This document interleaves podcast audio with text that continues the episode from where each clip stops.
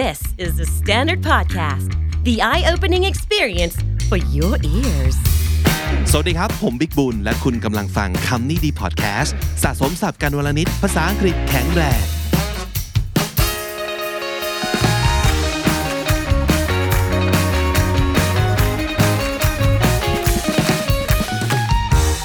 คุณผู้ฟังและคุณผู้ชมครับ วันนี้ผมมีเรื่องมาเล่าให้ฟังทั้งหมด 20 เรื่องด้วยกัน หลายๆคนฟังมาถึงตัวนี้แล้วบอกว่าเฮ้ยอย่างนี้ไม่แบบฟังกัน2ชั่วโมงเหรอไม่ถึงครึ่งชั่วโมงครับ เพราะว่าวันนี้เรื่องที่ผมจะเล่าให้ฟังนั้น เป็นสิ่งที่เรียกว่า six word stories ก็แปลว่า เป็นเรื่องที่แต่ละเรื่องนั้นใช้คำเพียงแค่ 6คำเท่านั้นเอง เฮ้ยล้อเล่นหรือเปล่าไม่ได้ล้อเล่น วันนี้จะมาแสดงให้ดู เพื่อเป็นการยืนยันครับว่า การพูดภาษาอังกฤษ หรือโดยเฉพาะอย่างยิ่ง storytelling เป็นภาษาอังกฤษ ไม่จำเป็นต้องใช้คำเยอะ ไม่จำเป็นต้องใช้คำยาก ก็สามารถสร้างเรื่องหรือเล่าเรื่องที่มี Impact ได้ ตอนนี้เรากำลังให้ความสำคัญมาก ๆ กับเรื่องเกี่ยวกับ storytelling อย่างน้อยเนี่ยคนที่มีภาษาอังกฤษเป็นอาวุธเขาต้องนึกให้ออกว่าเขาจะเอาภาษาอังกฤษไปทำอะไร หลาย ๆ ครั้งในการสร้างความสัมพันธ์ ในการสื่อสาร ในการงานก็ตามที การเล่าเรื่อง เป็นสิ่งที่สำคัญและเป็นทักษะที่จำเป็นมาก ๆ กับคนในยุคนี้ และข่าวดีก็คือมันเป็นเรื่องที่ฝึกกันได้นะครับ เราเคยเกริ่นๆไว้แล้วว่าเราจะมีคอนเทนต์แล้วก็เวิร์กช็อปกับเฮียวิทดรวิทนั่นเองนะครับ เกี่ยวกับเรื่องของการเล่าเรื่อง แต่เป็นการเล่าเรื่องให้สั้นและกระชับ วันนี้สั้นและกระชับเวอร์เวอร์เลย เพราะว่าใช้เพียงแค่ 6คำเท่านั้น มาดูกันครับว่าเราจะเรียนรู้อะไรได้บ้าง จากการเล่าเรื่องโดยใช้ 6คำที่เรียกว่า six word story นะครับถ้าเกิดอยู่บน YouTube นะครับเราจะมี 6คำที่ว่าให้ได้ดูด้วยนะครับ ถ้าสมมติเกิดเป็นไปได้มาดู 6คำนี้ไปด้วยกัน ถ้าสมมติเกิดไม่ได้อยู่ที่ YouTube ไม่เป็นไร ผมจะอ่านให้ฟังนะครับ เรื่องแรกครับ rainy evening two strangers one umbrella จบแล้วครับ เรื่องของเราจบแล้ว Six Word Story กำลังจะบอกเราว่า เราไม่จำเป็นต้องเล่าเรื่องตั้งแต่ต้นจนจบก็ได้ แต่นี่คือสตอรี่ที่ดี เพราะว่ามันทำให้คนเห็นภาพ และมันชวนให้คนเล่าเรื่องต่อในหัวไปจนจบในแบบไหนก็ได้ ตามแต่เขาจะพาเรื่องนี้ไป มันคือค่ำคืนที่ฝนตก คนแปลกหน้าสองคน และร่มหนึ่งคัน นี่ก็เป็นสตอรี่แล้ว โดยใช้ 6 คำจริง ๆ คำแรก rainy คำที่สอง evening คำที่สาม two คำที่สี่ strangers คำที่ห้า one และคำที่หก umbrella เห็นภาพไหมครับ แล้วคุณอยากจะเล่าเรื่องต่อในหัวของคุณไหมครับ นั่นคือ six word story ครับ เรื่องที่สองครับ I leave dog panics furniture shopping จบครับ นี่ก็เป็นเรื่องแล้วเช่นเดียวกัน มาดูกัน I leave ฉัน จากไป dog panics หมาตื่นตระหนก แล้วจบด้วย furniture shopping นี่คือเล่าต้นเรื่อง เล่าสิ่งที่ตามมา และข้ามไปเล่าตอนจบเลย เพราะฉะนั้น Six Word Story เรื่องนี้ มันเว้นที่ ช่วงคลายแม็กซ์ให้คุณได้นึกเอาเองว่ามันเกิดอะไรขึ้น จากการที่ฉันออกจากบ้าน อาจจะไปทำงานไปเที่ยวหรืออะไรก็ตามที แล้วหมาของฉันก็ตื่นตระหนก หลายๆ คนถ้าเกิดเลี้ยงหมาเนี่ยจะรีเลทกับเรื่องนี้ได้เนาะเพราะหมาหลาย ๆ ตัวเนี่ยติดคนมากๆ และมีพลังงานล้นเหลือ เพราะฉะนั้นถ้าเกิดไม่มีคนอยู่ด้วย ไม่มีกิจกรรมให้เขาเล่น โซฟาคุณยับแน่ครับ ไม่ว่าจะเป็นโซฟาพรมม่าน ถึงจบด้วย furniture shopping นั่นคือการเล่าเรื่องแล้วเหลือพื้นที่ให้จินตนาการคุณได้ทำงาน โดยบอกตอนจบ นี่ก็เป็น six word story ที่น่าสนใจมาก เรื่องที่สามครับ late speeding pulled over really late หลายๆ คนเคยได้ยินไหมว่า บางทีกับการที่เราพยายามเร่งหรือรีบทำอะไรบางอย่างมากเกินไป จะยิ่งทำให้สิ่งที่ต้องทำนั้นเน่ยเสียเวลามากกว่าเดิมอีก เคยไหมครับ เวลาอยากจะไปไหน แล้วเราสายแล้วคำแรก late ดังนั้นเราทำยังไงครับคำที่สอง speeding speeding แปลว่าเหยียบมิดเลย ขับรถเร็วสุดๆ วงเล็บ speeding มักจะหมายถึงการ ขับรถเร็วกว่าอัตราที่กฎหมายกำหนด ดังนั้นไม่สงสัยเลยว่านำมาสู่คำที่สามคือ pulled over pulled over แปลว่าถูกตำรวจเรียกให้จอด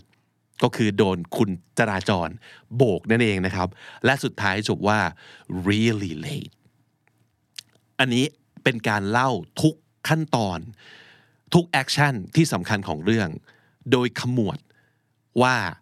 จริง ๆ แล้วการรีบเกินไป ยิ่งรีบยิ่งเร่ง ยิ่งเจ๋ง นั่นคือสิ่งที่เรื่องนี้อยากจะบอกกับเรา นั่นคือ six word story อีกเรื่องหนึ่งที่น่าสนใจครับ มาถึงเรื่องที่ 4 เรื่องนี้เริ่มต้นด้วยตัวอักษรย่อที่หลาย ๆ คนอาจจะคุ้นเคยนะครับ ADHD search for cure got bored ADHD คืออะไรครับ ADHD คือ attention deficit hyperactivity disorder หรือเรียกง่ายๆว่า โรคสมาธิสั้นนั่นเอง ดังนั้นถ้าเกิดคุณรู้จักคาว่า ADHD ไม่จำเป็นต้องอธิบายตัวละครนี้อีกเลยว่า เขามีลักษณะนิสัยอย่างไร และปัญหาของเขาคืออะไร เริ่มต้นด้วย ADHD คำเดียวอยู่เลยนะครับ search for cure นี่คือสิ่งที่ตัวละครตัวนี้เนี่ยลงมือทำ ก็คือเริ่มค้นหาวิธีการรักษา ก็คือเป็นโรคสมาธิสั้นจังทำไงดีวะ ไปเสิร์ช Google แต่ผลที่เกิดขึ้นคือ เป็นสิ่งที่มันเข้าใจได้มาก ๆ เลยว่าทำไมมันจบอย่างนี้ก็คือ got bored แปลว่า เบื่อแล้ว เลิก ดังนั้นลองทายดูสิครับว่า คนคนนี้จะเจอวิธีการรักษา ADHD ของตัวเองหรือเปล่า ADHD search for cure got bored อ่า too bad เรื่องที่ 5 ของเราในวันนี้ หลาย ๆ คนก็คงจะ relate เช่นเดียวกันนะครับ เริ่มต้นด้วย didn't study plan B food poisoning ใครเคยใช้มุกนี้บ้าง didn't study คืออะไรครับ ไม่ได้อ่านหนังสือ plan B แปลว่าอะไรครับ แผนสำรอง เมื่อไม่ได้อ่านหนังสือและรู้ว่าตัวเองจะไม่รอดแน่ ๆ ดังนั้นก็เลยต้องใช้แผนว่า food poisoning ก็คือ อาหารเป็นพิษครับไปสอบไม่ได้ เคยไหมหลาย ๆ คนน่าจะเคยนะครับ อะนี่ก็เป็นหนึ่งเรื่องที่ผมเชื่อว่าถ้าคน relate ถ้าคนเคยทำเคยเจอเคยผ่านเคยได้ยิน เขาเก็ตทันที โดยใช้แค่ 6คำนี้จริง ๆ didn't study plan B food poisoning เรื่องที่ 6 ครับ อันนี้หลาย ๆ คนอาจจะ relate เช่นเดียวกัน ลองดูซิว่าคุณนึกออกไหมว่า เรื่องนี้เกี่ยวกับอะไร his dog her cat dog gone ฟังอีกทีครับ his dog her cat dog gone เห็นความสัมพันธ์ไหมครับ คุณคิดว่า he กับ she ในเรื่องนี้คืออะไร เห็นภาพของการที่ผู้ชายมีหมา ผู้หญิงมีแมว แล้วตอนสุดท้าย dog gone คือหมาก็จากไป ผูกเรื่องได้ไหมครับ เรา connect the dot ได้ในหัวเนาะมันคือเมื่อผู้ชายคนหนึ่งกับผู้หญิงคนหนึ่ง ตัดสินใจมาอยู่ด้วยกัน ผู้ชายเอาหมามา ผู้หญิงเอาแมวมา ที่เขาใช้หมากับแมว เพราะว่าหลาย ๆ คนจะนึกออกเลยว่าสองอย่างเนี้ยเป็นศัตรูกัน แล้วในที่สุดใครชนะครับ แน่นอนผู้หญิงต้องชนะอยู่แล้ว เพราะฉะนั้นมันเลยลงเอยว่า dog gone นั่นคือสิ่งที่ Six Word Story ต้องการจะบอกจริงๆเมสเซจแค่นี้เลยว่า ผู้หญิงชนะอยู่แล้ว ยังไงก็ต้องยอมเธออยู่แล้ว dog gone เรื่องที่ 7 ครับ ยังเป็นเรื่องของ couple หรือว่าคนคู่อยู่ เพราะว่าเริ่มต้นว่า our bedroom two voices I knock หากมุมจบบอกเลย หากมุมจบ our bedroom เป็นการเปิดซีนมา แล้วบอกว่านี่คือห้องนอนของเรา our bedroom พอพูดคาว่า our bedroom คนก็มักจะนึกถึงคนที่มี relationship คือคบหากันแล้วอยู่ด้วยกันถูกไหม two voices ตรงนี้ยังโอเคอยู่ ยังไม่ได้บอกอะไร ก็คือได้ยินเสียงสองเสียง our bedroom two voices ก็โอเคนี่นาแต่ตอนจบสองคำเท่านั้นพลิกทุกอย่าง I knock มันสื่อถึงอะไร ประการแรกคนที่จะเคาะประตูห้องคือ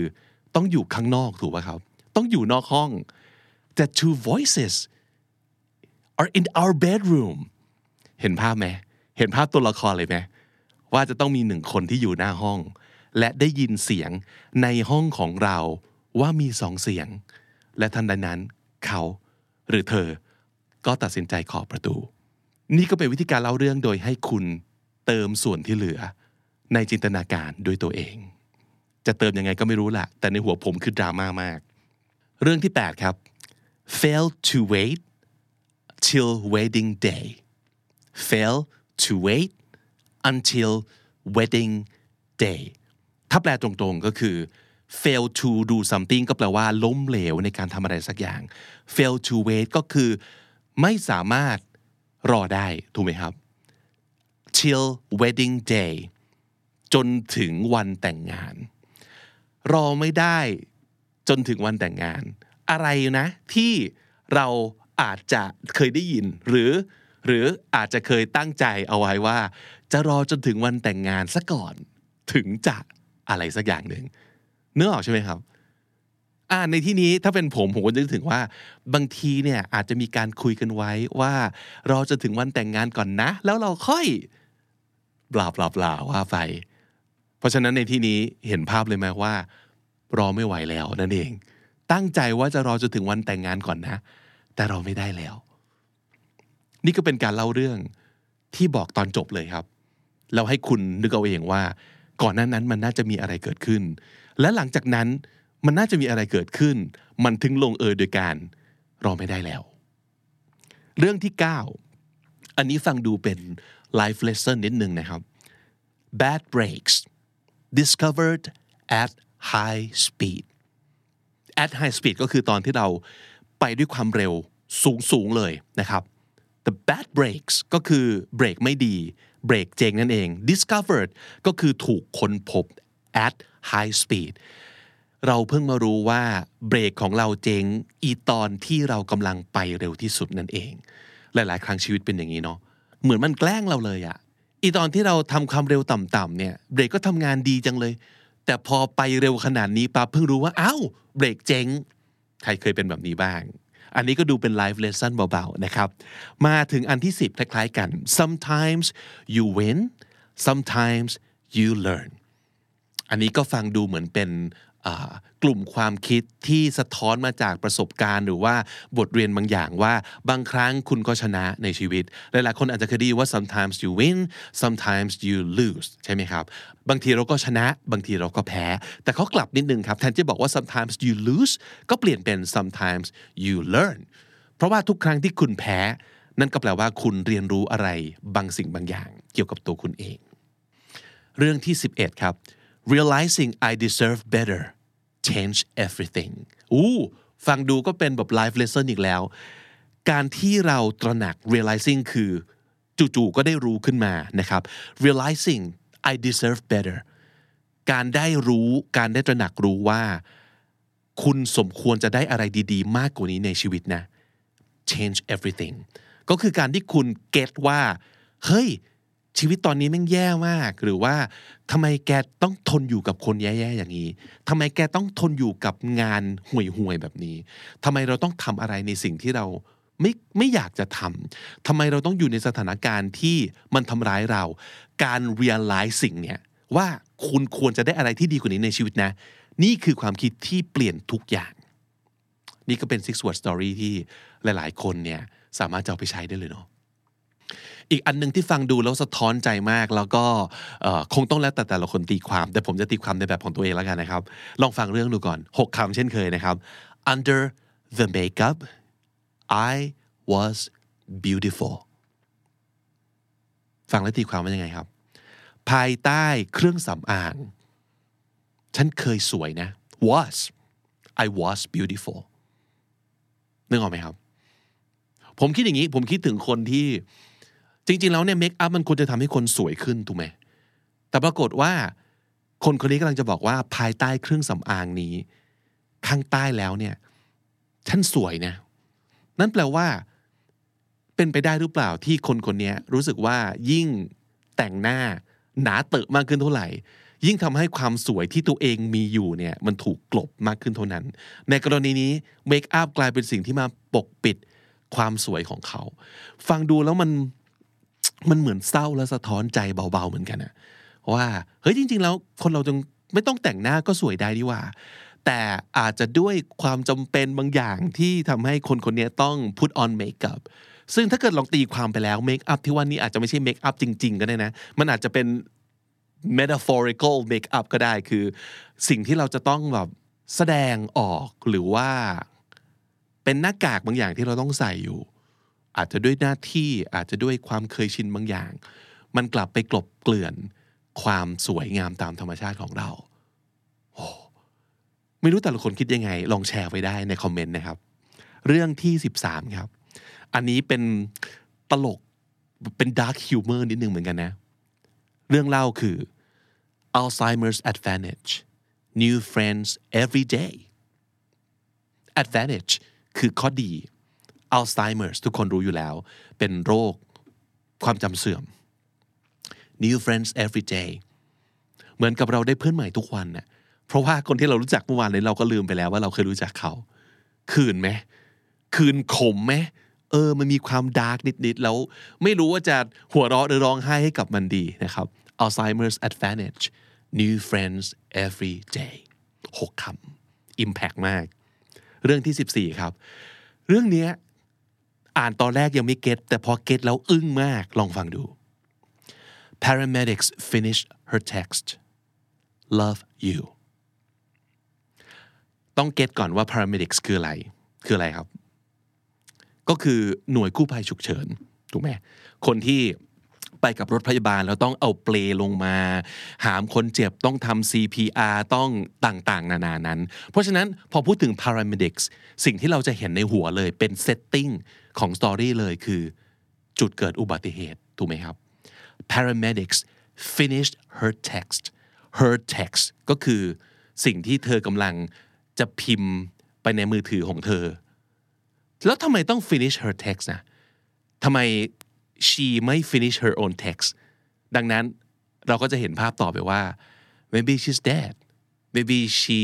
can't finish her text by herself ด้วยเหตุผลบางประการหมดสติอยู่หรือตาย แต่ถ้าเกิดแค่หมดสติอะจะมาสุ่มสี่สุ่มห้ายุ่มย่ามเขาทำไมถูกไหม เป็นไปได้ไหมว่า paramedic มาถึงจุดเกิดอุบัติเหตุ และเห็นผู้ประสบภัย และพบว่าเธอเสียชีวิตแล้ว และในมือของเธอมีมือถือ ที่พิมพ์ไว้แค่ไอก็เลยช่วยพิมพ์ต่อให้จนจบว่า love you and hit send อันนี้ผมไม่รู้ผมคิดมากไปว่านะ แต่นี่คือ six word story ทำงานกับผมอย่างเงี้ยทำให้เราแต่งเรื่องต่อเองในหัว โดยแค่ 6คำที่เขามีให้ เพราะฉะนั้นหลาย ๆ ครั้งคุณจะพบว่า story ที่ดีไม่ได้ไม่ใช่ story ที่บอกทุกอย่างเสร็จเรียบร้อยแล้ว แต่หลาย ๆ ครั้ง story ที่ดีคือเปิดพื้นที่ให้แต่ละคนตีความในจินตนาการของตัวเองต่อได้อีกนะครับ คุณตีความเหมือนผมไหม paramedics finish her text love you ลองดิสคัสกันว่าใครเห็นเส้นเรื่องที่ต่างไปจากนี้บ้าง เออ น่าสนุก เรื่องที่ 15 ครับ อันนี้ก็จุก ๆ นะ ลองฟังดู 6คำ Mom taught me how to shave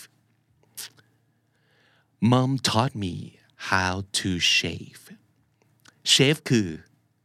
โกนหนวดใช่ไหมครับ Mom taught me ก็คือแม่สอนผม ในที่นี้เจ้าของเรื่องคือผม แม่สอนลูกซึ่งคือผมเนี่ยว่าโกนหนวดทำยังไง นึกออกไหมว่าเรื่องนี้จะบอกว่าอะไรอะปกติแล้วเนี่ย เอาทั่วไปนะ คนที่จะสอนให้ลูกชายโกนหนวดคือใครครับ พ่อใช่ไหม แสดงว่า the father is missing in this story พ่ออาจจะเสียชีวิตไปก่อนที่ลูกจะเกิด หรือพ่ออาจจะทิ้งไป ช่วงเวลาไหนที่เด็กจะต้องหัดโกนหนวด เริ่มโตเป็นผู้ใหญ่เนาะเริ่มมีหนวดเนี่ยเพราะฉะนั้นตัวละครที่สอนให้ลูกชายโกนหนวดคือแม่ เรื่องนี้ก็อยากจะบอกว่า the father is not in the picture for this family ก็เกิดเป็นเรื่องดราม่าอีกแล้ว ผมตีความอย่างเงี้ย คุณตีความเหมือนผมหรือเปล่า เรื่องที่ 16 ครับ เรื่องนี้ก็นอกจากจุกแล้วยังหน่วงด้วย 6คำครับ the smallest coffins are the heaviest สับยากน่าจะมีคำเดียวคือ coffin coffin คือ โลงศพครับ C O F F I N เนาะ the smallest coffin โลงศพขนาดเล็กที่สุด or the heaviest ถ้าเกิดดูตามลอจิกแล้วมันไม่น่าจะเป็นอย่างนั้นถูกไหมยิ่งโลงใหญ่ควรจะยิ่งหนักโลงยิ่งเล็กควรจะยิ่งเบาสิ แต่ทำไมเขาบอกว่าโลงศพยิ่งเล็ก ยิ่งรู้สึกหนักที่สุด หนักในที่นี้ไม่ได้หนักด้วยน้ำหนัก แต่มันหนักด้วยความรู้สึก มันหนักหนาในความรู้สึก เพราะมันซักเจสว่ามันคือเด็กคือคนที่ตายตั้งแต่ยังเด็กอะมันคือศพของเด็ก ดังนั้นโลงศพที่ว่านี่คือโลงศพเด็ก เพราะฉะนั้นโลงศพเด็กมันคือโลงที่หนักที่สุด เพราะมันคือแบบ the order of life เนาะชีวิตเนี่ยมันถ้าเกิดมันดำเนินไปตามที่มันควรจะเป็นก็คือ เกิดแก่เจ็บตาย แก่ไปก่อน แล้วก็ตาย เพราะฉะนั้นอันนี้มันเป็นการแบบผิดลำดับของชีวิตที่ควรจะเป็นเน่ยเพราะฉะนั้นมันเลยหนักหนาในความรู้สึกที่สุดเนาะ the smallest coffin or the heaviest เรื่องที่ 17 ครับ อันนี้ก็หน่วงจุกหนักเหมือนกันหกคำครับ he bottle feeds his wife's killer อีกทีหนึ่งครับ he bottle feeds his wife's killer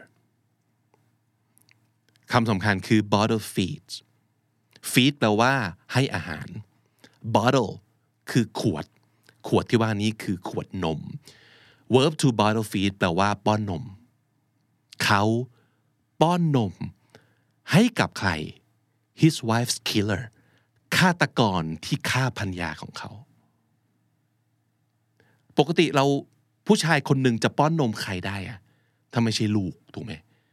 เพราะฉะนั้นในที่นี้ถ้าเราคิดต่อ ลูกของเขาก็เท่ากับคนที่ฆ่าเมียของเขา นึกออกเลยยังครับว่าเกิดอะไรขึ้น ใช่ผู้หญิงคนนี้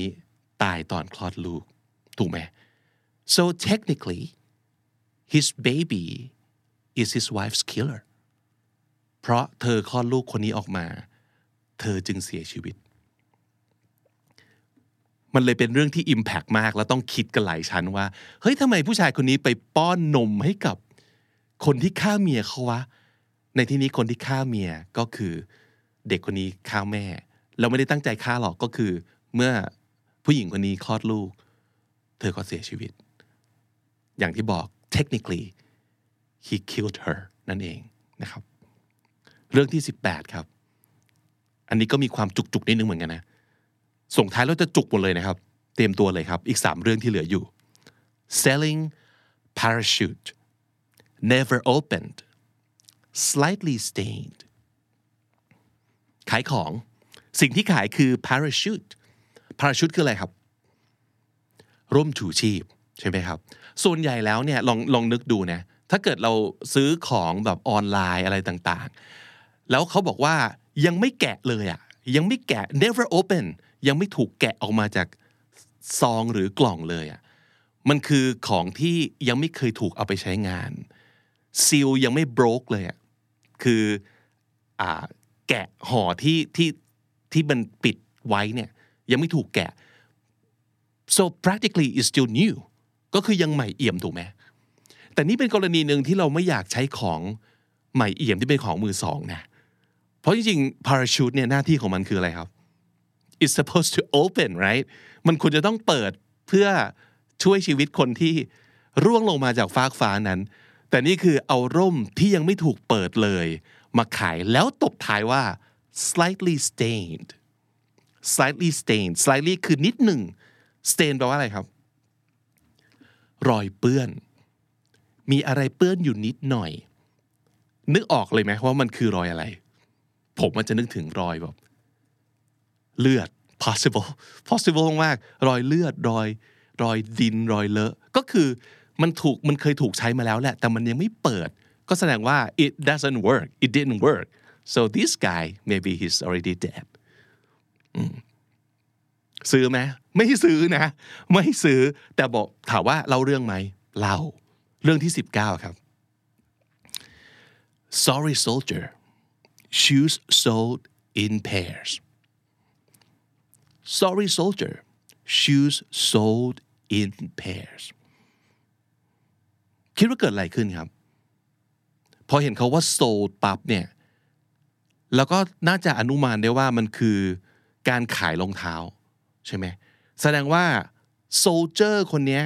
เอาเป็นว่าอันนี้ใครพูดก่อน มันก็ต้องน่าจะเป็นคนที่เขาขายของขายรองเท้าใช่ไหม พูดออกไปว่า sorry soldier ดังนั้น soldier น่าจะเป็นคนมาซื้อ โทษนะเพราะทหารหนุ่มรองเท้าเขาขายกันเป็นคู่ ถ้าเกิดพูดอย่างเงี้ยแสดงว่า ทหารน่าจะต้องพูดว่าอะไรครับ ขอซื้อข้างเดียวได้ไหมถูกปะแล้วทำไมคนต้องขอซื้อรองเท้าแค่ข้างเดียวอะเพราะเขามีขาแค่ข้างเดียว หรือมีเท้าแค่ข้างเดียว แล้วเป็นโซเจอร์สักเจสว่าอะไรครับ ทหารผ่านศึกที่ขาขาดด้วยเหตุผลบางประการหน่วงน่วงเนาะหน่วงน่วงหกคำเห็นความโหดร้ายของสงครามทันที อันนี้จากมุมที่ผมตีความนะ เรื่องสุดท้าย เรื่องนี้เป็นเรื่องที่คลาสสิกมาก ๆ แล้วทุกครั้งที่มีคนพูดถึง six word poems หรือว่า six word stories จะมีคนยกสิ่งนี้ขึ้นมาเป็นตัวอย่างเสมอเป็นแบบ classic example หกคำครับ for sale baby shoes never worn for sale ก็คือ ขาย baby shoes รองเท้าเด็ก never worn